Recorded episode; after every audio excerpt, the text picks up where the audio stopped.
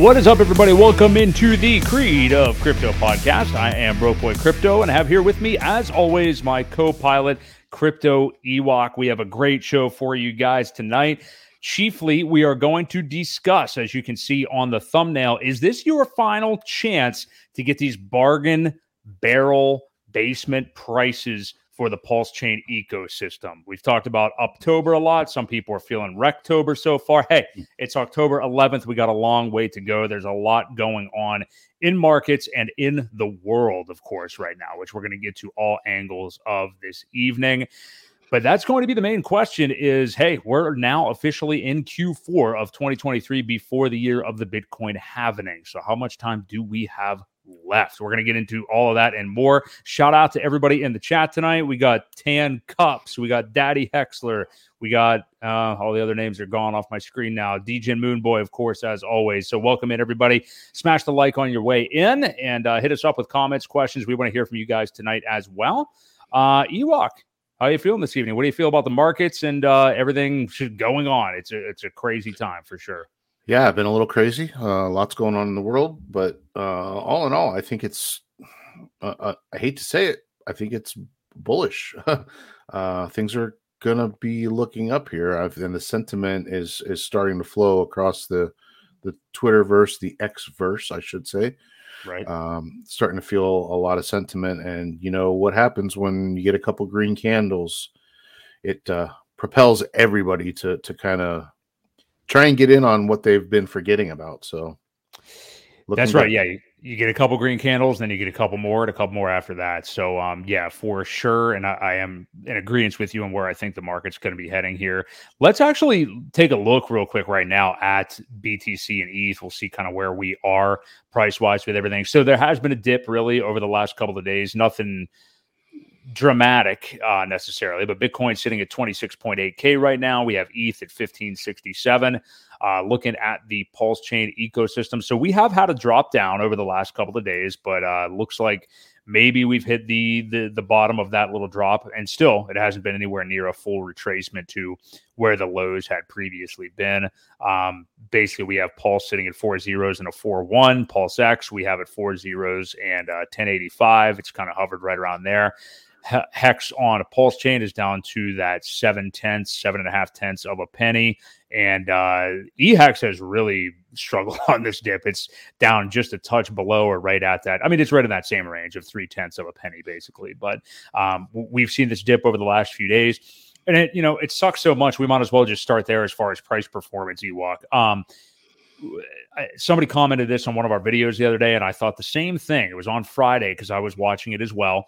We had been pumping, if you can remember this far back, at the end of the week last week. And right when Pulse got to that 4 zeros and a 4.8, one of those key levels that we're seeing if it can blast through and get back up over that 50% off discount from the SAC rate, it just got bitch slapped basically back down from there, and people started selling again. Now we've still, hung out in the same channel. It's not like a whole new pattern developed or anything like that. But yeah, just that very, very clear resistance. I bought a nice bag of Hex, actual Hex, on Friday, right at that, 8.5, 10, basically another 10th of a penny than where we are right now, because I thought we were maybe going to smash through, because we have been talking about like this is the liftoff coming here, and I thought that was going to be it. Took one on the chin a little bit in the very, very short term, whatever, it's like a 12% dip, but anyway, and I staked it out too, so whatever. But yeah, what do you think about this? Like we still have resistance at that level. How many more times are we going to go up and touch it, and is it going to be even further resistance, do you think, or are we going to smash through that level here? Well, it depends. It depends on how many sellers that are just anxious to get out. As we noticed, I think one of the big sell the other day was from one or two wallets. I'm not seeing it on this chart for some reason, but either way, one of the big sells was from one big wallet. They dumped several billion in one shot, and it got eaten up pretty good. It didn't drop too far, surprisingly. But it's that time of year. Like I said, you're unfortunately, now's the time you want to be DCAing, but you could potentially you know, be somebody's exit liquidity because they want out. So until we wash some of these guys out or get enough big buyers where they say, oh, hang on, I may not want to sell quite yet. That's kind of the breaking point that we're waiting for. So we're getting there. It's close. But, you know, it's going to chop around like this for another month or two, hopefully 2 steps forward, maybe 1 step back, 2 steps forward, 1 step back. And before you know it, it'll slowly stair step and people will get left behind and be like, oh shit, I wish I would have bought whenever it was whatever. You know what I mean? So yeah. That's kind of where we're at. And it's going to be kind of boring here for a little bit, but DCA, DCA, DCA. Yeah, and in terms of the liquidated thing, I mean, it's really on such a short time frame anyway. Like I said, I mean, I bought basically right at that key level where I thought we were about to blast through, and then it came back down a little bit. So, yeah. I mean, as long as we stay kind of in this channel and over Pulse at the quad zeros and a 4, I mean, that is a move up from where we had been previously. The all-time low was the 4 zeros and a 3 3 or something. But you can see just looking at the chart right there. I mean, we have constantly since I can't see the date there. Like, yeah, basically mid-September or at the beginning of September, we've kind of just had stair steps here, and you can see it. And now we've got a green candle. Yep. That's the daily. It's slow, and it's yeah.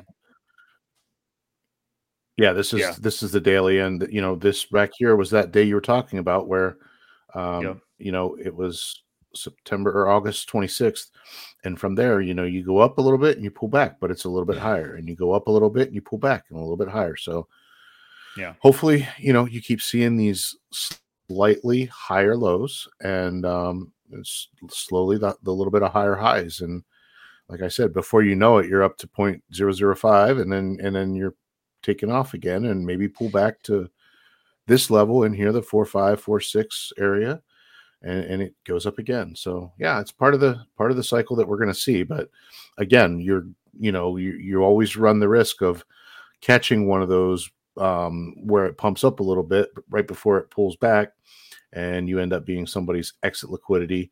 You know, don't forget there's traders out there too. There's new products out there that are, you know, buying your shorts and placing longs and shorts, and you know, so pulling liquidity for some buys, and they'll put it back in to firm it up a little bit. There's a lot of people playing games, so you got to be aware of that as well.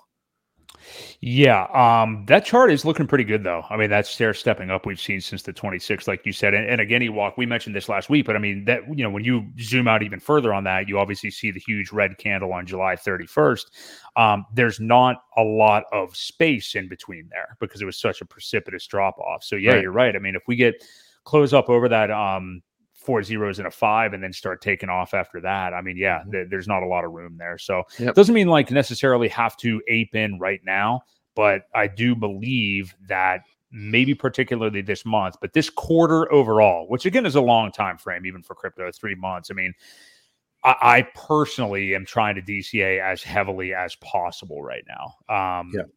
Yeah. So that's just kind of where we are. And there's a lot of things going on, obviously, that we're going to talk about that are extremely serious, that are affecting the whole world, that nobody can deny. You know, we're seeing it everywhere right now. We're going to talk about that and how it is affecting markets and things. But let's just shift to that now. We have other macro stuff with actual economic policy to get to too. But with these international tensions right now, and we're not obviously going to give, you know, opinions about what is going on there other than what I think we all agree with, which is that just is all terrible and sucks and is horrible to see. And I guess like if there's anything for me to gripe about, and I shared this with you, Ewok, I saw somebody else tweet about it. I'm sure there's something I can do settings wise just to alleviate this, or who knows, maybe I need to see it. I don't know. But just like, to be scrolling through Twitter and, you know, you're expecting to see updates of maybe what's going on here. And I'm seeking some of them out on YouTube and things like that to figure out what's going on. But just to see dead bodies, frankly, just out of nowhere when you're mindlessly just on Twitter is very jarring, unexpected. And it just seems, I'm so conflicted with this because it seems like not appropriate, but it's also like, hey man, this is going on. You know, I don't know. It's such a, One thing I've learned through this and other things like this in the past is to like stay away from having any concrete opinion on anything, and that nobody's necessarily right or wrong. But all I can say is it's extremely jarring to just see that stuff out of nowhere, no warning or anything. You know, and it's just, what do you say? I mean, I'd be lying if I said I didn't do a double take at some of them just to see what is going on. But when it starts to involve kids, that's where it's like, I can't do this. You know, it's hard to do that in the middle of your day. But what are your kind of just reactions to everything you're seeing there now? Obviously, I'm not trying to get you to give opinions on choosing sides. I don't think we're really trying to do that at all.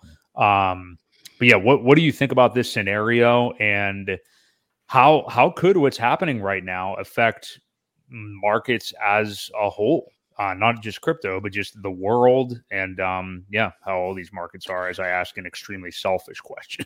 Yeah, well, no, I get it. I mean, that's why we're all here in the first place. But, you know, everybody's got some compassion built in them. And, you know, when you do see things like that, and you know, I'll bring it back a little bit. You know, many of us do get our news from Twitter, from X now, because of the whole C19, and we don't know what to believe. And you really have to struggle to find the sources that are credible, because, you know, it unfortunately we just don't know what kind of narrative's being pushed or who's really behind it or what's going on.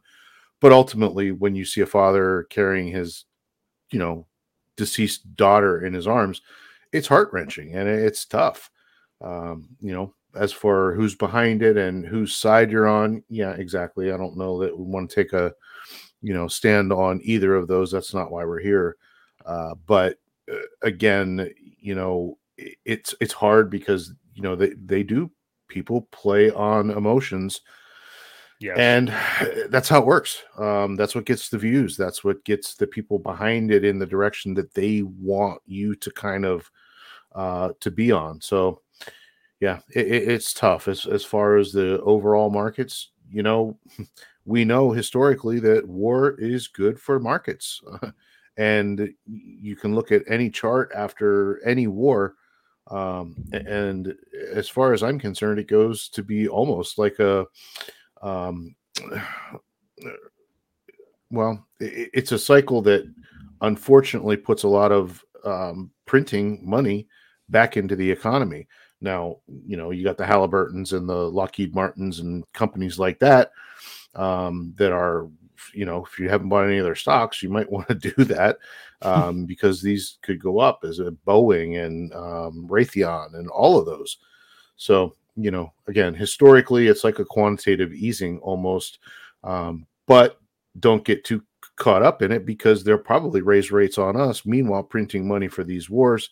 All in all, though, I think it's going to be good for the markets. As much as we hate war, it is good for the economy. So, yeah, I mean, that's the warmongering establishment that we live in.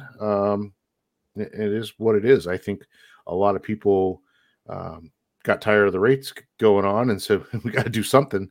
And, you know, I hate to say that, but it's quite the possibility of well, we got to inject some money in here somehow. So I really think that's what's happening. You never know. But yeah, one thing I agree with you on, and I told you before the show, like you are seeing everywhere, like just looking at different people on Twitter. And I'm not even talking about just like crypto people or just people within Hex or anything like that. But the one common thing I feel like I'm seeing, maybe I'm in a little, you know, silo on social media, but it's just a lot of people echoing exactly what you said, which is like, I want to know more about what's actually going on here, because I think this is so visible and so intense. Not that we haven't had another war raging on now for almost 2 years. But this is new, and, you know, a lot of it's breaking right now, and people just don't know where to go to understand what's really happening. And that is such a terrible thing, I think, like that so many people are doubting media sources, but also I'm glad that this many people are waking up and realizing that, like, well, I'm not going to watch Fox News because they're going to tell me this. I'm certainly not going to watch CNN because they're going to tell me this. Where do I go? And that's where I think it is a beautiful thing that we have a lot of independent, you know, content creators on YouTube even that have covered like politics and tensions like this in the world too. I don't know if anybody out there is familiar with the Sticks, Hex and Hammer 666 channel, which sounds a lot worse than it is. But if you know him, he's been around for a long time and covers this stuff independently really, really well, and gives pretty unbiased takes, in my opinion. Yeah. So it's been good to kind of follow his coverage of it. But yeah, you got to, in these times, you really have to look for an independent, reliable source. And is it that a loaded sentence? I mean, it's very hard to do that these days. Yeah, so it is. Yeah. And then you look at what's going on in Ukraine that's been going on. And I think, you know, I think Ukraine's losing a lot worse than what they say they are. You know, Russia's got the force of many, many, many millions of more people just lined up, ready to go. And again, unfortunately, I think that could be part of the reason why this has all come about. So just a hunch, but you know. Yeah. Yeah. So we'll see how that continues to rage on. Not fun for anybody, but as far as markets, yeah, unfortunately, I think you're right. I mean, I think that this is, you know, nobody within government or anything will say this or use the term quantitative easing or anything like that. But yeah, through these vehicles, I think we will start to see another excuse for the money printing to start. Turning our attention kind of more to what you were just saying about rate hikes and things like that. I want to go back to last Friday again here.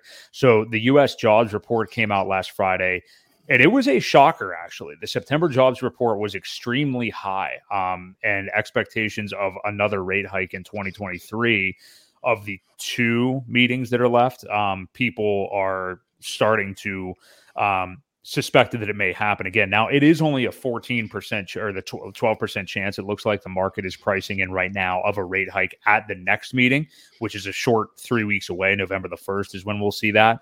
But the Fed is kind of already airmailed, and people's feelings are that this is going to mean rate hikes last longer, though.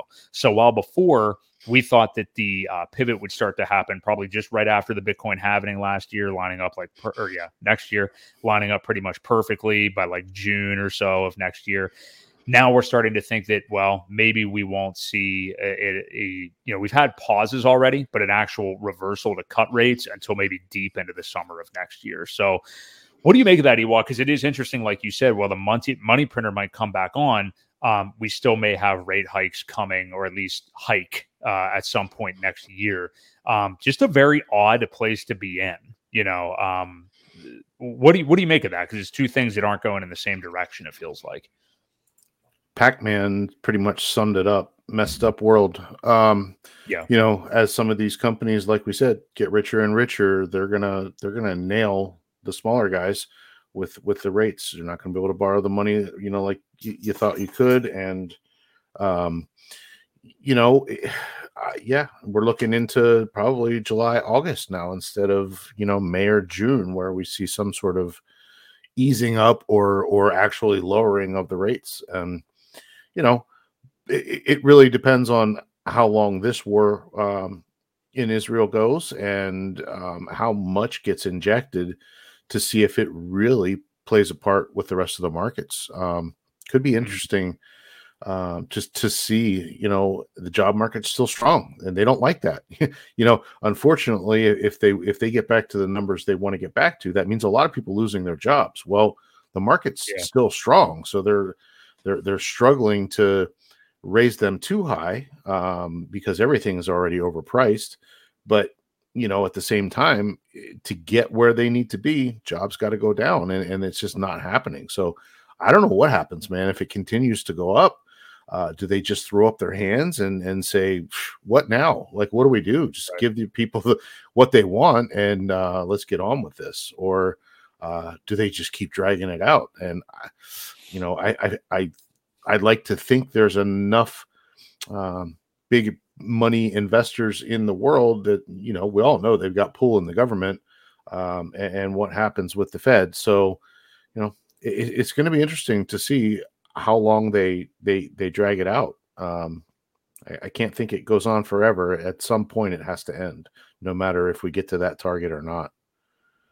Yeah, they're going to give up at some point. I mean, like this whole, you know, their solution, they've kicked the can so far down the road for so long that money printing is really the only way out of it. And that's what's going to happen. So if that just means that the timeline is pushed back by like a quarter or something, well, Jesus, I mean, we've already been waiting quite a long time here. So it's kind of just one of those things where, hey, just keep watching the calendar, keep DCAing, and sit back and chill, as tough as that is to do some days for sure. Yeah, so we'll see where that goes. If you guys are enjoying the stream so far, smash the like. We very much appreciate it. We do this every single Wednesday night here at 8 p.m. Eastern Standard Time. We weren't going to talk about this topic at all, really, but now I think it's necessitated it with some of the news that we've seen come today from the trial. But this SBF case, this has really been something that, you know, people like us in DeFi really don't care about, because these are, you know, talk about different people that have been gone after by the SEC. Here's actual real criminals that do deserve jail time that are on trial right now, but we don't really concern ourselves with them because we don't have anything to do with them. But now there's some interesting stuff coming out that I think necessitates a conversation that affects us and everybody who has been in this market for the last few years. So I guess Caroline, is it Ellison? Yeah. Fox that she is. She has been testifying for the better part of today, I believe. And so the big news that actually came out today is that she was, I'm trying to remember exactly how she worded this, but that she was ordered to purposely attempt to suppress the BTC price below 20K. This is back about a year ago now, if you guys remember. This is when all this was really going on.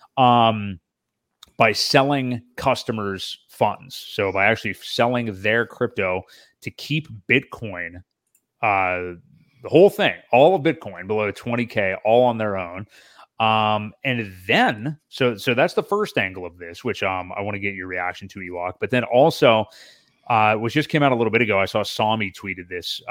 So we're all just kind of hearing this Caroline stuff over the last few hours. But Caroline drops a bombshell that U.S. regulators promised SBF that FTX would increase its market share by the regulators illegally helping to shut Binance down. So we all knew that something was going on between Binance and FTX. We heard about bank runs at this time last year. There was a lot going on when FTX started to go down, where CZ, it sounded like, was speculating to swoop in and take things over. I don't know. The corrupt SEC has been revealed as a dingleberry. That's just me reading Sami's tweet. I didn't know what I was going to be reading there. And Gary Gensler must be fired. Well, yeah, we definitely agree with that. But yeah, would you just quote, look at that babe? I mean, look at her. She's beautiful. That is a hell of a rendering right there. I don't know who drew that, but that is one hell of an. That person definitely. Definitely infatuated some of the some of the way she looks. It's almost like a cartoon in a magazine or something. Direct quote from Ellison. Sam said that he thought that was one of the best potential ways for FTX to increase market share. Regulators had been promising him this would happen for a while. So hey, Caroline, baby, tell us everything we already know. Right. The SEC, Gary Gensler, FTX, Sam Bankman-Fried were in bed the entire time, maybe even literally with a lot of the things that we have heard. And yeah, now it's all coming out, and this thing is not over yet. She is spilling the beans. Yep. So, give us the tea. Yeah. What do you make of all this? Because, again, prior to this, I didn't really care. I don't think you really cared about it. I haven't heard anybody in our ecosystem really talking about it. But this is now getting to a point where it's like, wow, here's what you guys were doing, and it's even worse than we thought. Yeah. Well, we know how much money they gave to all the politicians, right? And we know how much of it was very one-sided to the group that was operating the, what was the name of it? Even where Almeida? They were. No, not Almeida, but the Operation Choke Point is what I was trying to come up with there. Oh, yeah. They were trying to kill the prices of Bitcoin, evidently. Now, who was behind it? Was it really the politicians who wanted to kill crypto? Was it someone like BlackRock, who was maybe trying to get in at a better price and invest while it was still low? Have more time to do that. You know, it's hard to say. I mean, there's a lot of speculation that could be made on this, but you know, none of it is good. None of it is natural or organic growth of any kind of thing. You know, as much as we aren't in Bitcoin, you still hate to see the price of things suppressed like that, because it does affect the rest of crypto. You know, as one thing goes up, the rising tide lifts all boats, and we know that. And you know, it's just unfortunate to see that some of these things, you know, there's talk about this this developer person who got involved. I read part of I'm gonna have to go back and read it, but there's conversations that she was given out on one of the developers too, who became way more involved than they wanted him to, and he started doing some funny business as well. So yeah, it goes deep. And you know, to answer your question there, DGen, she doesn't. I think it was just the illustrator's version of that, but yeah, it didn't look good. But you know, she's very intelligent. She has an extremely high IQ. Just like Sam does, you know, they went to MIT, I believe.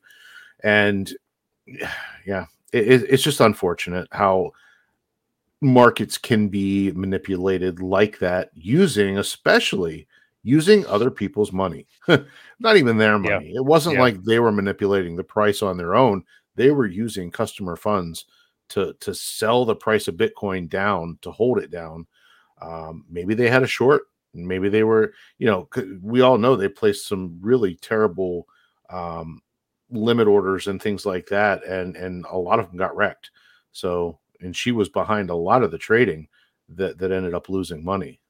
So that's another possibility. Again, there's a whole bunch of theories out there as to who was doing it, why, and who paid them off to do it. Again, none of them are good for the markets, and I'm glad that you know, they're getting their time in court, and hopefully they'll be in jail soon, both of them.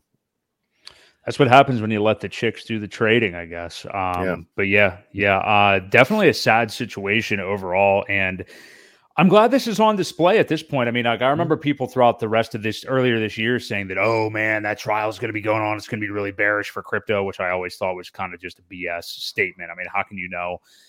We talked about this before the show. Look at the chart, and then somebody can just assign any narrative to it. I don't know. I'm glad this is this public. I'm glad people are seeing what's going on. And I hope, and I think that long-term, people are going to really understand, like, this has nothing to do with crypto. You know, these are not crypto people. These are people that were out to line their own pockets and steal money. It's not DeFi. It's the furthest thing from it. So, yeah, I'm glad we're seeing it for what it is, and, you know, hope that it is a lesson for the next market. Now, yeah, are we going to have, as Mr. Gensler says, hocksters, fraudsters, and whatever other words he has in that clip? Con artists. We are going to have them in this next cycle, Gary among them. We are going to have them out there. Who knows how they'll be, but this is why we've had this conversation before. This is kind of why we stay where we are in our little DeFi silo here. And sure, I mean, anybody can invest however they want. If you don't want to invest in Richard Heart products and you're interested in some other DeFi type thing, that's fine. But I would just want to ensure that you are doing things actual in a DeFi way, which is what crypto is actually meant to be. Yep. Don't be leaving things on these exchanges. I mean, everybody here knows that by this point. But hey, who knows? Somebody's going to be watching this stream in about 6 months from now when the market's picked back up. Yep. And, not know what to do. So, you know, get as far away as the middleman as you possibly can. You know, we've said it again, and it's probably a good time to bring it up again, that you have to use some of these exchanges for your business. I get it. You've got to get in, you've got to get out. But think of it as like you're going into the ghetto to buy something you probably shouldn't be buying. You get in, you get out, you get in, you do your business, and you get out. That's probably the safest way. And even then, there's a risk of something going down or not being able to get your money out. But it goes without saying, and probably people don't say it enough. Spend as little time as possible on these centralized exchange platforms. Yeah. So I'm sure more is going to come from this. That'll probably be even worse and juicy as well. So we'll keep our eyes peeled on it and talk about it next week, but certainly not fun stuff to learn from all this. So speaking of drama, we can just kind of acknowledge this really quick.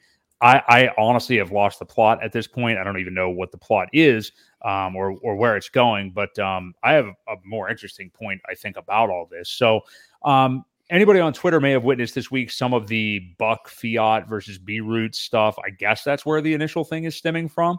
And then there was a tweet by that one account the other day that we were discussing privately, Ewok, that was showing some Telegram group that had like a bunch of hexagons in it that may or may not be doing this. I don't really know what the person was trying to claim was going on. But I think the Buck from fiat and B Roots thing has been... I haven't seen a lot of it. So I think that it was mostly good-natured at first. I know they kind of had like a debate about where Pulse Chain could go over the next few years. That was a couple of months back or so. I'll be honest. I have no idea what's actually going on with this anymore. And I don't really care that much. But maybe somebody in the chat could fill us in. But to me, the good takeaway of this, because it's not just those two, is like with how much people are kind of going at each other's throats and talking about this Telegram thing. I mean, it is signs of a fervent community either way. Like there are people just going after each other hardcore in this ecosystem. And maybe why you don't like to see that, you know, and we hope we're all on the same page. It's nice that people are this excited about different products and how they should be handled and whether this one's a scam or that one's a scam and blah, blah, blah. I'm just interested in the fact that people are this passionate in this community. I would rather see it be actual, I guess, passion in terms of, you know, just DeFi as a whole. But if people are, you know, I guess this just speaks to where we are at the end of the bear market here, where, you know, it seems like this has been a year we've been saying this, but people are just down this low where, you know, and I'm seeing thoughts about like, never do screenshots. If there's something private, it's meant to be private. Don't do screenshots, but the Telegram group was open. I don't know. I don't even understand the Telegram group. I don't know where this thing is at this point. Maybe you can fill us in or know where it is a little bit more, but what do you make of what's been going on here? Yeah, just a bunch of unnecessary drama between B Roots and Buck. I don't know. Maybe Brizology can chime in here. He's usually into a lot of the behind this, not behind the scenes or whatever, but he follows it pretty closely, a lot closer than I do. Yeah, I mean, it's just got to be I think that's what happened at first. They saw this group of people. Most of them were more OG Hexican folks. I saw some names in there. It was funny though. The one name that they didn't show was Richard Heart. And Richard was also in that group at one point. I think eventually he had a screenshot of it. Yeah, but you're right. I saw that one. So that wasn't one of the first ones, which was kind of a little misleading there. And said that these folks were kind of almost, I don't want to say a pump and dump, but they were getting the inside scoop on what was going on. Well, you know, if they're friends, friends talk. Like, so yeah. It's going to happen. It's going to happen no matter what, whether you want to see it or not, or whether you believe it's not going on. I'm sure it is everywhere. In every ecosystem, there are the people in the know. And apparently somebody got their feelings hurt because they weren't probably in the know and felt like maybe they were being taken advantage of, or people were trying to run some sort of pump and dump or whatever it was. Anyway, just, again, unnecessary drama between the two. The last thing that I kind of came across this afternoon was them agreeing to keep each other's names out of each other's mouth. And, you know, Buck did say at one point, hey, man, you got to say that a lot of this shit wasn't true, that, you know, none of that, I guess it was colluding was going on in the back rooms there. That, you know, you made quite a mess for me now to clean up. If you could at least say that, you know, that was all speculation and there's no proof of any of that stuff going on, I would appreciate it. So that's where I saw it being left off today. Again, hopefully it, you know, goes away just like any of the other little, you know, fights that the little girls are having.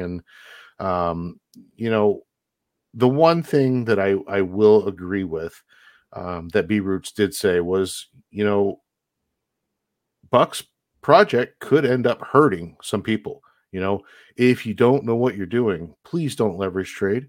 It is a dangerous kind of thing, you know, and you can easily get your bags liquidated if you're not really sure what's going on. So that's all I wanted to say about that. You know, if you know what you're doing and you can use the tool to hedge a bet, You got a big bag and you want to maybe play a short just in case the market goes down to offset it. As long as you know what you're doing and you know, you're not using all your bag, then more power to you. But, you know, they are dangerous products for a reason. And, you know, somebody is going to end up making money. As far as I know, though, these are contracts are kind of locked in. It's the users of the ecosystem that actually make out. So it's not Buck. Buck's not, I mean, you know, he probably owns quite a bit of the token that gets paid whenever somebody gets liquidated. Right. But, you know, anybody can buy into that pool. So, you know, if you want to kind of bet against it and you don't like it, well, then maybe make money off the people that are losing. So there's always a good play and a good way to stay safe, but still make out with some of these products. You know, Liquid Loans is going to be the same way. I saw a really cool show last night with Maddie, and they had Walrus on. Oh, yeah. Talking a lot about Liquid Loans. And there were some people in the chat that were just upset that, you know, Walrus is going to take all your money. And, well, first of all, it's a locked code. It's locked code. The only people that can profit from any of this stuff are the people that put their money into the pool that backs the whole product. You know, again, locked, immutable stuff that just operates based on code. Not any one person that's going to be able to rug pull. So, you know, again, if you're not interested or don't want to take a loan out, well, then put some money into the pool where the people that do get liquidated because they don't know what they're doing. That's where you're going to profit. So, or just stake it. There's plenty of things to do when it comes to these type of things, rather than saying, well, it's new, I should probably try it out. Yeah, that's not a good idea, especially if you don't know what you're doing. You know, you've got to do your research. You've got to know what's going on, and know how easily one candle can really wreck you. And, you know, you end up in a really bad spot. So yeah, just some words of wisdom, words of advice for people. You know, the drama does bring out some of these points. It's a long way to get there sometimes, but it does flush out some good advice for people. And, you know, unfortunately, like I said, sometimes you got to take a long walk around to get to the point to realize what's actually happening. Yeah, I think the main other thing to take away from this now, too, is that this month we've talked about it is going to be great for Pulse Chain. I mean, we have all these different things launching. You know, say what you will about Buck. I mean, like the products actually being out there and working pretty much before almost anybody else is a good thing. Yeah. And then we're also, yeah, as you mentioned, with Walrus, I did watch that stream with Maddie Allen last night. It was about like 2.5 hours, yeah. But I thought it was fantastic. It was good to hear all of their thoughts on everything going on in crypto, for sure. But yeah, Liquid Loans coming out soon, the Fetch Oracle, as importantly, I mean, I think all this stuff is really bullish. And Walrus, I always like his points. He's very good at kind of zooming out on not just the chart, but just kind of like where we're at mentally with everything and say, look, like this has happened, that has happened, you know, in terms of bad things that have happened with the SEC, which we're going to get to here a little bit in a minute. But hey, all these things are still being built. All those validators are still there. Like, look at the behaviors, not necessarily what the price is today, you know? So yeah, I think those are all great points. And as far as the drama, whatever, I mean, I really haven't been paying attention to it. And, you know, again, my main point, like the fact that there are people this feverish within this ecosystem, I think is good because, you know, you don't have things like this happening in Cardano's world. You don't have things like this happening in Solana's world, a lot of the other L1s and stuff like that. So agree. Yeah. So. And like I said, you know, it's try and stay away from the drama too, because it does bring you down, man. Reading and seeing people fighting back and forth and bickering, it gets you in a bad headspace, you know, where you're trying to keep positive. You're trying to do the right things for the, you know, the mentality of staying in a, you know, a positive mindset, because it is tough. It is hard to go through these markets like this. And when you're trying to keep yourself positive, sometimes reading that stuff can bring it right back down. It kind of, you know, you have to reset a little bit. So stay away from it. Yeah, absolutely. For sure. I want to transition to this. So RH gracing us with his presence here a couple of times this week, at least on Twitter. It was his birthday the other day. We got a little birthday audio message tweet. I'll only acknowledge this thing for a moment because then he had more important tweets, obviously. But The big thing everybody was wondering is, was it AI? Was it really Richard Hart's voice? Was it AI Richard Hart? I don't know. Was there any significance to the picture that he used? I said this to you the other day, Ewok. I love this part of all of his tweets right now. Me being a huge fan of the bands Tool, Pink Floyd, stuff like that. I love, I have a long history of like dissecting lyrics and like, what's the deeper meaning in this song? And I feel like we've hit that dynamic with Richard Hart tweets now, where people are dissecting every single angle of it. What does this really mean? What's the code here? You know, and then he uploads an audio and it's like, was that really him or was it just AI? But yeah, what do you make? And we're going to get into his more specific tweets about the upcoming SEC and IRS rulings. But what do you make of his overall kind of shift to AI right now? Do you think it's just purely that he's interested in it? And as somebody who, studies markets and is a very smart guy, can see that this is the big wave of this next cycle, which I think it definitely is. A lot of AI stuff is going to be coming. I heard Arthur Hayes last week talk about he has a very large position in a AI sex doll company coming out here over the next few years, and that may be like the biggest boom that we see, which makes a lot of sense with the male-female situation these days. Yeah. But yeah, so is it that, or do you think is Richard mainly paying attention to this because of some of the things that are going on with the SEC now, and literally with his trying to educate lawyers and things like that using AI? What do you think this shift to that has been for him? Well, first I want to answer Johnny real quick. He wants to know if we have time to talk after the show. We'll send you the link, or I'll send you the link. I can hang out for a few minutes after the show in the green room. So I got to go to Betty Buy. I'm an old man. All right. Well, I can chat for a little bit, Johnny, but I just want to get him answered real quick. So you watch you taking personal calls here on the live stream. Yeah. Sorry. So I don't know that the voice message was AI. I don't think it was. Either way, he took the time to do it and post it. So even if it was AI and wasn't really his voice, I think he's really into it. I think he understands, he's one of those big brain guys to begin with.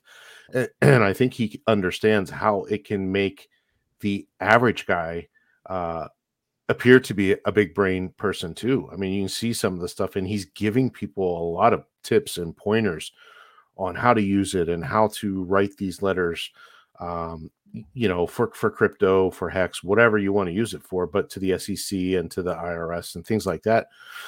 It's been pretty cool. I think he's just enamored with the whole AI thing and trying to get people to use the tools that are out there. He's always been one to say, take advantage of some of these things that are given to you. It's not often that people do good or put good things out for people, and when they do, you should really take advantage of them. And I kind of think that's what he's saying in a lot of his messaging. For him, it can make him sound even more smart than he is, and for the average guy, it can also up your game as well. So there's a lot of good tools. I personally don't think the message was AI. I've heard people say that it wasn't really him posting it, so you guys are foolish for listening to it. Well, if it wasn't, he still took the time to do it on his birthday, and posted it on his, on his Twitter. So whatever, who cares? Who cares if it was AI? But again, he took the time out to say, I hope you guys are doing well. And, as far as the picture with the thumbs up, I didn't make a whole lot out of it. I didn't really read into it too much. Like you said, you start reading into every little thing now because he's kind of been, hiding in the shadows a little bit. So you got to decrypt things, or a lot of times we make things out of nothing. It could be just as simple as a hello, I'm thinking about you guys. Hope everyone's doing good. Thanks for all the birthday wishes. He can't say that because you know what? Richard doesn't read messages. So I think that was a way of him saying kind of thanks for all the birthday wishes that I really don't read. That was my take on it, and that's kind of what I decoded it to be, because, Richard doesn't read messages. He doesn't read the newspaper. He doesn't read anything. So, just wanted to reach out and say hello. I think that's all it was. Yeah, I'm sure it was just, he probably did imagine that people were wishing him happy birthday and stuff like that, and wants to connect in whatever way he can during this time. You know, I think it's kind of similar to, I mentioned a couple of weeks ago when we were on with Rags, his message at the premiere of the film that he did in Miami. I think that was kind of a similar thing. Just wanted to show appreciation for everybody. And I think that's one thing that gets lost sometimes. It certainly is lost to people who don't, commonly follow RH or isn't really involved in this ecosystem, is I don't think those people really know how much he does care about the people that are interested in him and his products and stuff like that. Absolutely. He appears very genuine to me. So, more importantly, with his tweets the last couple of days. So he was banging on this drum a couple of weeks ago, talking about these upcoming decisions from the SEC and the IRS on two separate issues. He tweeted about them, which I bookmarked here again the other day, essentially saying that I think there's 20 days left in each one of, here, I'm already on my bookmarks. 20 days left in two of these. So the SEC Federal Register and then the IRS one. The SEC is the comment period. They open back up, but you can still, they closed it, but you can still leave comments for it. And then the IRS one as well. I submitted for both of these. I think a lot of people within the ecosystem did. The IRS one is the gross proceeds and basis reporting by brokers and determination of amount realized and basis for digital asset transactions. So you can read the summary. It's a bit of a mouthful. And then the SEC one is actually titled Safeguarding Advisory Client Assets Reopening of Comment Period, which is what they're doing right now. So you can check both of those out. And then Richard goes on to give you ways to make substantive comments using a couple of different AI tools. I prefer the Bing one, but the Claude.ai one is out there as well. This has kind of caused other people to throw out the examples of what they are submitting for each one of those. October 30th is the deadline for both. I thought it was very interesting, and I pointed this out to you, Ewok, that in his, right after that tweet, he backed it up with right here. So lawyers' proposed rule comments. And then he goes down with 8 bullet points about dealing with this SEC one. He says, what if classes taught at MIT by Gary Gensler with a link to the course were inducements and instructions on how to exchange value? Is this unclean hands? I thought that was a very interesting bullet point of the ones that he had on here. So, what do you make of him going back to this? I love that he's kind of summoning people to say, hey, get in there, make your voice heard, let them know what's going on. And, it's kind of like a preparatory step of say, hey, this is the kind of stuff you're going to be up against, and this is what lawyers will have to say. So have an army of DeFi folks coming after them. So, what do you make of this? And, go ahead. Well, I mean, like I said, I think it allows the average guy to be able to sound very intelligent, almost lawyer speak, and participate. And I think everybody should. If you haven't, you really should. I started to make one. I haven't sent it yet, but I've been kind of working on it when I get a chance, and I will get it in before the deadline. But, you get to see a lot of these people's examples that they've sent, the things that mean a lot to them, and it could mean anything to you. You don't have to use any of the examples. Just use it and have it well written for you. But, using Gensler's own words against him is it. I love it. I think it's awesome how, hey, this is the class that you taught people. And now we're saying the clarity has really gone away. What you said last week doesn't match up with that at all. So which is it, the one you taught in the class at MIT or what you're saying here on the stand because you're kind of protecting your ass kind of thing. So, I love it. I love the dig. But I really think that as many people should participate as they can. And not even just a dig. I mean, it's literally pointing out the hypocrisy of Gensler, which we're all, of course, aware of. But it's like, how can you come out here going after all these things now when you have literally taught an entire college course on this saying the opposite? There's video we've all seen of him calling Ethereum a commodity already from years ago. So, I mean, we know the guy's corrupt. We know the SEC. I don't know if every single one of the people there is corrupt, but hey, guilty by association in this case. So, well, they haven't done anything about it. So as far as I'm concerned, they're all guilty. Yeah, and they've taken L after L after L when it comes to crypto. I don't think we're going to see anything different in this case. So, yeah, so if you guys have not gotten in there, and I'll go ahead and just leave the links for both of them in there. Not that you necessarily need them from me, since Richard Heart actually tweeted them out, but I'll throw the IRS one and the SEC one in there.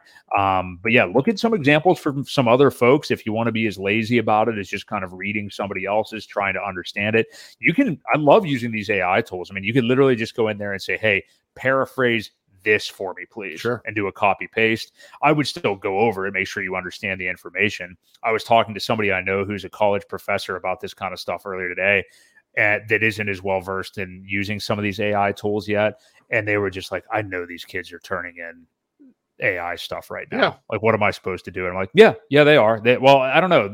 I mean, this generation seems to be pretty, like, a lot dumber than ours right now. But they are young. So. There's some smart ones out there. So the ones that are using it are definitely taking advantage of it. They should be. And but what they should do is the same thing I'm saying here is, like, don't just let it spit something out and be like, okay, copy, paste, throw it in. I mean, like, understand the information and, you know, what it spit out may have errors, of course. So, you know, make sure you understand that too, but it's a hell of a tool. Yeah. You definitely have to proofread it and look over it, and you can even ask it to make some changes, to kind of fit your personality too. If you don't like how it's wording things, say a little bit less lawyer speak, rewrite this a little bit less legal stance, and it'll do it. It's pretty crazy. I used it one time. My daughter we went on a trip during school, and I needed some sort of educational paper writing why we were missing school. And so I had AI do it. It was pretty cool. You know, it spit it out, gave all the reasons and the different things that you could learn educationally from this place that we went to. Listed them. I was great. It was pretty awesome. That's a really good way to use it. Yeah. Cause you don't want, you know, you feel like, well, they're going to think I'm bullshitting or something like that. Right. Like, yeah, it just, at the very least, you know, it spits out the facts, and that hard to argue with facts. Even if you don't, again, like the way that it says it necessarily, you can kind of it up a little bit and add in, you know, ways you would say some things. So, Yeah, it's pretty sweet. And really, it's not that far off from, like, just Googling stuff. You know, I'm noticing with, I mean, it gives you even more, but it's making me realize it's like, well, we've been Googling stuff for how many years now? You know, it's kind of like doing that, but just getting it even more curated for what you're looking for. So, yeah, I think college will be obsolete, which is fine with me. It's about time, really. What do we got here from D'Artagnan8? Thanks for the super chat. Hex, Pulse X. Which of the three will pump the hardest this bull run? Collect them all first. Well, hey, I mean, I own all of them equally, and I have been DCAing into all of them equally. So that's a tough one. I mean, I would say my guess, you know, and obviously not financial advice. I'm just throwing something out into the wind here, but I think that of the three, if you want to combine the hexes and then just have each of the other ones, I think Pulse will be the one that will pump the most this cycle.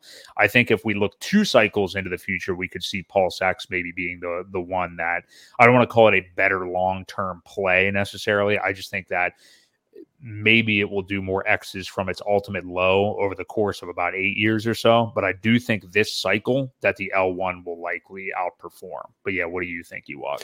Yeah, I think it'll be Hex. I really do. Really? At 0.003. Just what an OG Hexican would say. Well, I do. I think the next cycle, though, I think Pulse will definitely take that title away. Only because this is Hex's second cycle. At 0.003 or even 0.007, whatever, 0.003, you're getting 3 for $1. At a penny, you've 3x'd. At a nickel, you've 15x'd. At a dime, you've 25x'd. So, you know, it's going to be, I don't know. I just don't see it. And I mean, just getting back to all-time highs, we're going to have some crazy numbers. As far as X's go, I think Hex still pumps the hardest, and I think enough people find it in time by coming to this ecosystem and realizing that Hex is still the store of value. I just But no financial advice, none. That's just my opinion. Nice. I do think Pulse will probably pump the most this coming cycle. Ewok, obviously being a Hex maxi as he is going to say Hex. So we'll see. I mean, that's why nobody knows the answers to this. That's why I just own them all equally. Well, so he wanted us to get our crystal ball out, which, Naga has the only crystal ball that I know. So, and I think it's broken as far as I know.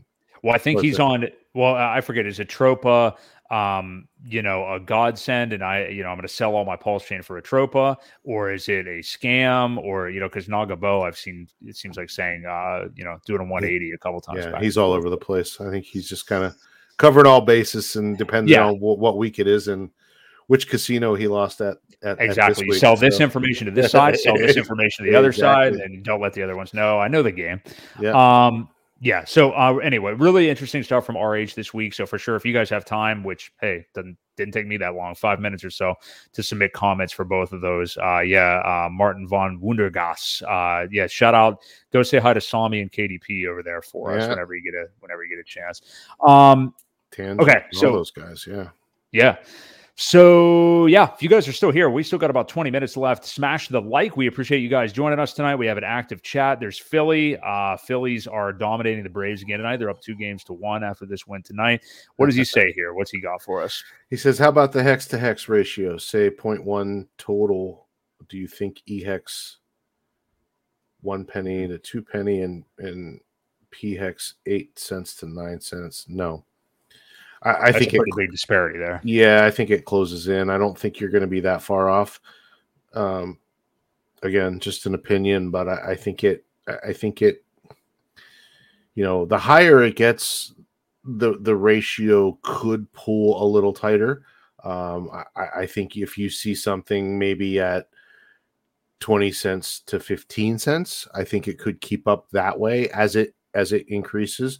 I don't think you're going to see it though at like what you're looking at, like eight times between 4 and 8 times higher, and that's a hell of a ratio to break, especially with the way liquidity is bonded now. I don't see it really going in the opposite direction, only because it's a self correcting system. As far as T-shares go, I don't know if you guys noticed or not, but we're now over 30,000 Hex per T-share on both chains. So, it will correct, and the T-shares will reward you. And just think, guys, whenever – I forget what the cost of it is. I saw this statistic the other day. When you get a T-share right now, I think you're paying maybe 30,000. You're probably getting it for what, was it $700? Maybe not even that much. No, I think it's less than that. Yeah. Maybe whatever it was. But imagine the price of that times whatever it is to get to the all-time high. You're not going to be able to afford one T-share if we get back to the previous all-time high. So, it's a self kind of correcting system with the T-share value, the amount of Hex per T-share that's a payout. The less people that stake, the more enticing it is for people to get into that side. So, again, I really don't see this kind of ratio getting that far off. But, I could be completely wrong, but I don't see it getting that out of whack. Yeah, that would be pretty far. I mean, the worst we've even seen now is pretty much just maybe 2.5 to 1 or something like that at the worst, I think. So, that would be pretty crazy. I'm basically, what my approach has been with the 2 hexes is my eHex has been staked out. I've staked all of it out, as soon as the split happened, basically any that I had liquid, I even staked out just for a year. But I have been buying more, regular Hex than I have eHex lately. So we will see. I mean, that doesn't mean... I think everybody's a little bit like, not sure what to do with eHex, but probably. What...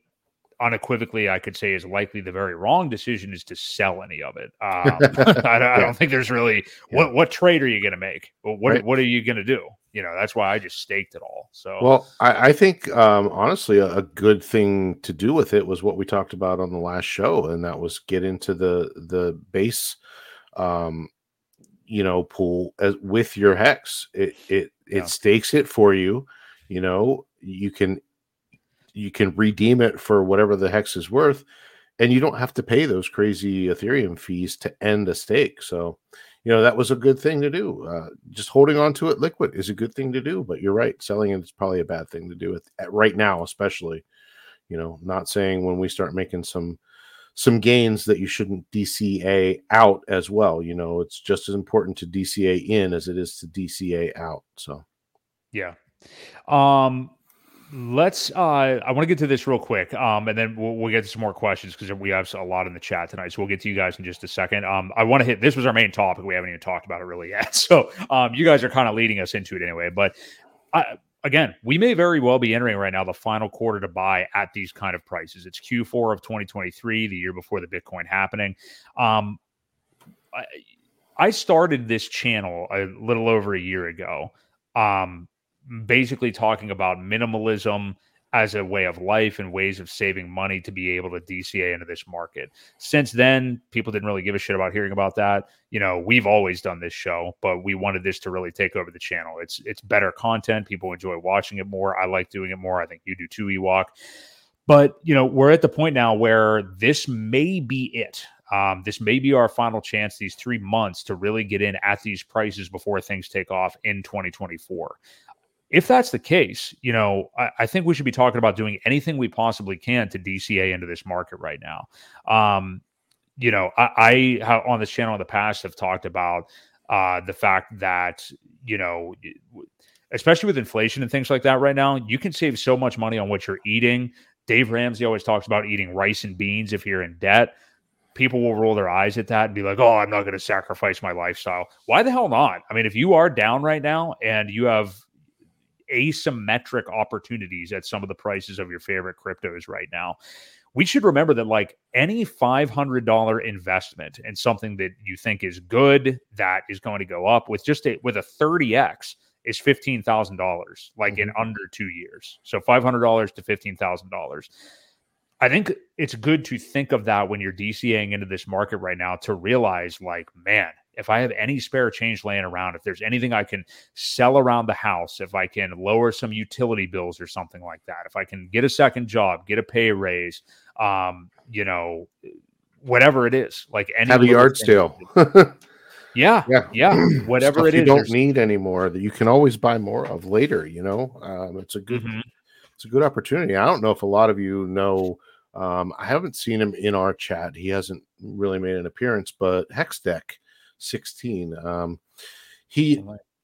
His story is he used to clean and detail cars. He would find loose change all the time, and that's what he pretty much invested from the beginning was his loose change that he had collected from cleaning cars and things like that. Pretty cool story, but it just goes to show you how much a little bit invested here and there at the right times can turn out to be crazy good profits. So yeah, take advantage of it, man. It's not going to be here forever. And, eventually I can see a lot of you guys saying, man, I'll wait till it gets back down to a penny and I'll buy in then. Well, you may never see that price again. So, or may 5 cents or whatever it may be with your favorite crypto, it could be XRP and you're saying, well, I'm going to wait for it to get down to 10 cents. Well, it may never come. That's what people do all the time is they procrastinate and say, I'll get in when it comes back down, and it never does. And then they're mad at everybody else because, oh, you got lucky. So, yes, that's just kind of how it goes. Sometimes I think it's lost on people that, we're talking about these kind of tips for saving money so you can DCA right now, but also just sticking with something. You just said, Ewok, talking about people that, oh, you got lucky because they went somewhere else. They weren't around for this part of the market because it's boring. Yeah. They don't want to wait for it. They want the confirmation from all their friends who already got in to then get back into the market. Somebody in the chat just said, fortune favors the bold. I mean, yeah, these buys aren't necessarily going to feel, unless you're real crazy like us, I mean, they're not going to feel all that great, especially if they start going down right away, like the one I just made last Friday. Sure. But that's just part of doing business. That's why stop looking at the prices every day. Just look at the calendar. It's still 2023. Basically, this year is just not going to be good. We talked about it since the beginning of the year. This should be an accumulation year. We're still accumulating. This may be the final stages of it. Now, we say that right now. That doesn't mean the calendar hits January 1st and BTC's at 45K or something like that. You know, we may still have a little bit of the first quarter to be able to do as well. Maybe we even get a pullback again after the halvening.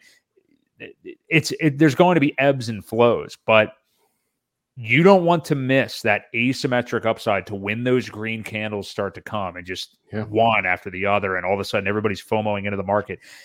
It's already done. I mean, like in a matter of a couple of days, what could have been a 30X buy for you is just gone in half. Yeah. Totally gone. Yeah.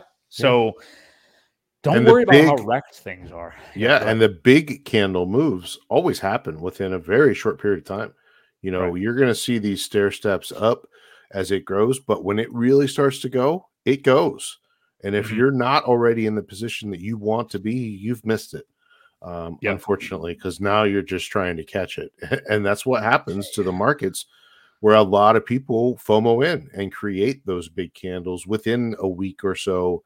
You know, sometimes it's a couple weeks, but either way, that's what causes it, because they were like, shit, here it goes, and I missed it. Now everybody's just dumping into the market, and that's what causes the parabolic upswing. So, I am basically operating at like a lowest level of an emergency fund that I would be comfortable having at any given time right now. Like I'm just any other piece of money that comes in, I'm just basically putting into the market. And I mean, that's what we're doing. I mean, it doesn't mean that you guys have to do it that way. Whatever will let you sleep at night. But boy, I just don't want to be missing these prices right now. Yep. So yeah. Good convo. Hey, Ewok, did you want to mention? So we new site that we have, is it Pulse Coin List that we wanted to check out? Oh yeah, I was sharing it earlier. Let me bring it back up here.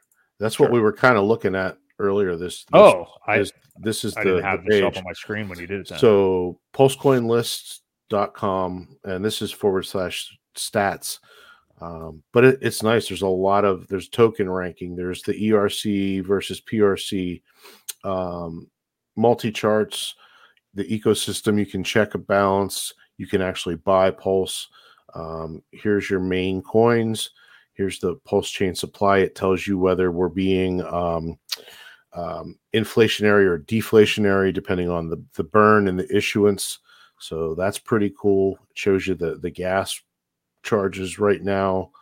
There's a lot of cool stuff in here. Just check it out when you get a chance. I thought it was a pretty cool site. And like I said, there's a lot of different, you know, the token ranking where it will list, here's your like top movers and your Pulse Chain token ranking. So here's how they're ranked out as far as, you know, market cap goes.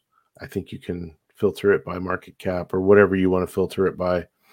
Yeah, I like this. It's a really good layout. When you do that, there is a little bit of a problem here with the numbers getting out of whack. So just be careful of that. Is this actually the site? Is this the site from back? Yes, it is. Okay. So this used to be, I had this bookmarked months ago when Pulse first launched, as an ERC 20 versus PRC 20 comparison. Yes. Cause that was its main draw, and they stopped updating the site. I noticed they weren't updating prices anymore. This is now it again. So they just did this major update, I guess. So they updated it all. Yeah. But so that part of it is still there under the ERC PRC, and it's back live again. So nice. Just another tool. Again, the community is amazing, building and doing the things that you want to do in a bear market. It's crazy how much growth and how many platforms and how many builders and developers and then even the streamers. You know, if you can't build or be a developer or a coder or anything like that, it's the people that are starting up their new channels and. It's amazing. I can't say enough good things about this community, and you know, for all the hate that we get, it just keeps growing, and that's what's going to win this battle. And it's amazing. Yeah, it's awesome, and we have seen, you know, we haven't been streaming since the early days of Hex necessarily, but I know you were there right at the beginning, Ewok. And yeah, there's been so many waves of streamers and stuff this time around. I'm really glad that we've stayed this active and been here throughout the bear market. I mean, I think that's really what will differentiate, you know, who to kind of tune into and watch and stuff as we get into the bull market, because we're going to have a lot of new faces, I think, coming in by that time. It's going to be such an exciting time. And I, you know, speaking about like the community and bridges being built and stuff, shout out to Corey Costa the other night was on Ben Armstrong's new channel. Did you see that? I didn't. Yeah, he was on. Ben has, I don't know, I think they're still working out the kinks, but he has some kind of new kind of whip around crypto show with, I don't know if they're both guys that were at Broke Boi Crypto in the past. I think he knew at least one of them. Crossfire Crypto or something like that. Crypto Crossfire. But yeah, Corey was on there the other night and repping Pulse Chain and stuff like that. So, you know, I'm glad that Ben's doing okay. I mean, we're not necessarily like, weren't like Broke Boi fans necessarily, but hey, I mean, it's a weird situation overall for sure. Yeah. Everything that's gone on there, certainly a lot of drama, but hey, we'll definitely back him and his channel versus Discover Crypto any day of the week. And shout out to him too for having Corey on. And, you know, even though Ben, I think, probably could have given more lip service to Pulse Chain and Hex over the course of the years, he's certainly been more open than a hell of a lot of other mainstream crypto people. So. Yeah. Well, a lot of that had to do with his sponsorships and things like that. You know, he made a lot of money with Hex in the early days. I think he profited over $60,000 and he sold really early. So he had a bag early and made some excuses of why he sold it. Whatever. It's fine. The problem I had with him is that he would always say, well, it's too complicated. But I think it was just because that his people and his sponsors didn't want him talking about it, even though he probably had a secret bag. Yeah, they just didn't want him talking about it. And he fed into that whole gatekeeping issue that, you know, that we find a lot of, you know, people that have sponsors are in. Right. You know, it is what it is. They're paid to talk about certain things and they get in trouble when they talk about others. So yeah, it's all right. We'll break through and the walls will come down eventually. I think they definitely will. And we've had that discussion about how an L1, even though we obviously have always thought Hex was totally legitimate, you know, in the eyes of all crypto. But, you know, I think having an L1 and a DEX and all that stuff from Richard now, I think that some of these big channels, they probably never will. The Banklesses of the world and the, I mean, they're total garbage. But, you know, with some people, I think that'll bring more credibility in their eyes and they might have to actually acknowledge it. But hey, if you want to just keep being dumped on by Optimism and Arbitrum and stuff like that and cover all these other layer ones and twos and stuff and not Pulse Chain, that's totally fine. I mean, we're actually starting from the bottom. You know, not that we don't get dumped on, you know, I mean, clearly, I mean, that has happened by people that had bigger bags and stuff, but at least we know there wasn't like all these hidden seed rounds that we weren't privy to. And, you know, at some point they're just going to be unlocked and dumped on our heads. So, you know, is that anyway? So, yep, for sure. Cool. Well, I think that pretty much covers it here tonight. I was just doing one final scan of the chat. Hey, we appreciate it. A lot of guys in the chat tonight. Thanks, everybody. Hey, do us a favor, hit the like on the way out. You know, it helps us get kind of boosted up there in the algorithm and just shows everybody. It's a statement for real DeFi. You know, supporting this channel, supporting Sami, supporting Crypto Coffee, supporting Maddie Allen, like all these other channels. They're all, of course, way bigger than us. Corey, Gary, all these different people that are out here streaming. If you're not liking, commenting, just doing something to boost up the Pulse Chain algorithm, I think we're all missing an opportunity. I've been trying to make, you know, do better with that myself, just to give shout outs on other people's streams, because I think it really does make a big difference. It makes a difference to them, you know, makes them feel good, knows you're out there watching and everything, and we appreciate real DeFi. So, and don't forget to go to creedofcrypto.com and pick up a Creed of Crypto t-shirt and support us that way too. Grab some clothing. Doesn't have to be a Creed of Crypto one. I mean, we purposely made unique Hex, Pulse Chain, Pulse X ones. Does not have our logo on it. So if you don't really give a shit about the show, hey, if you don't want to wear us on your t-shirt, that's totally fine. Although I, you know, we are making some Spanx right now that has Ewok's face on one butt cheek, right on the other. Yeah. But pick up some of that merch. I think you guys will really like the designs of the Pulse X, and Hex shirts. We kind of collaborated on those. So hopefully have some more to come soon. You know, you got some ideas, let us know. We'll maybe get them on a shirt. So Yeah, for sure. We really appreciate you guys here. We will do this every single Wednesday night at 8 p.m. Eastern Standard Time. So until next week, and for Crypto Ewok, this has been Broke Boi Crypto right here on the Creed of Crypto podcast.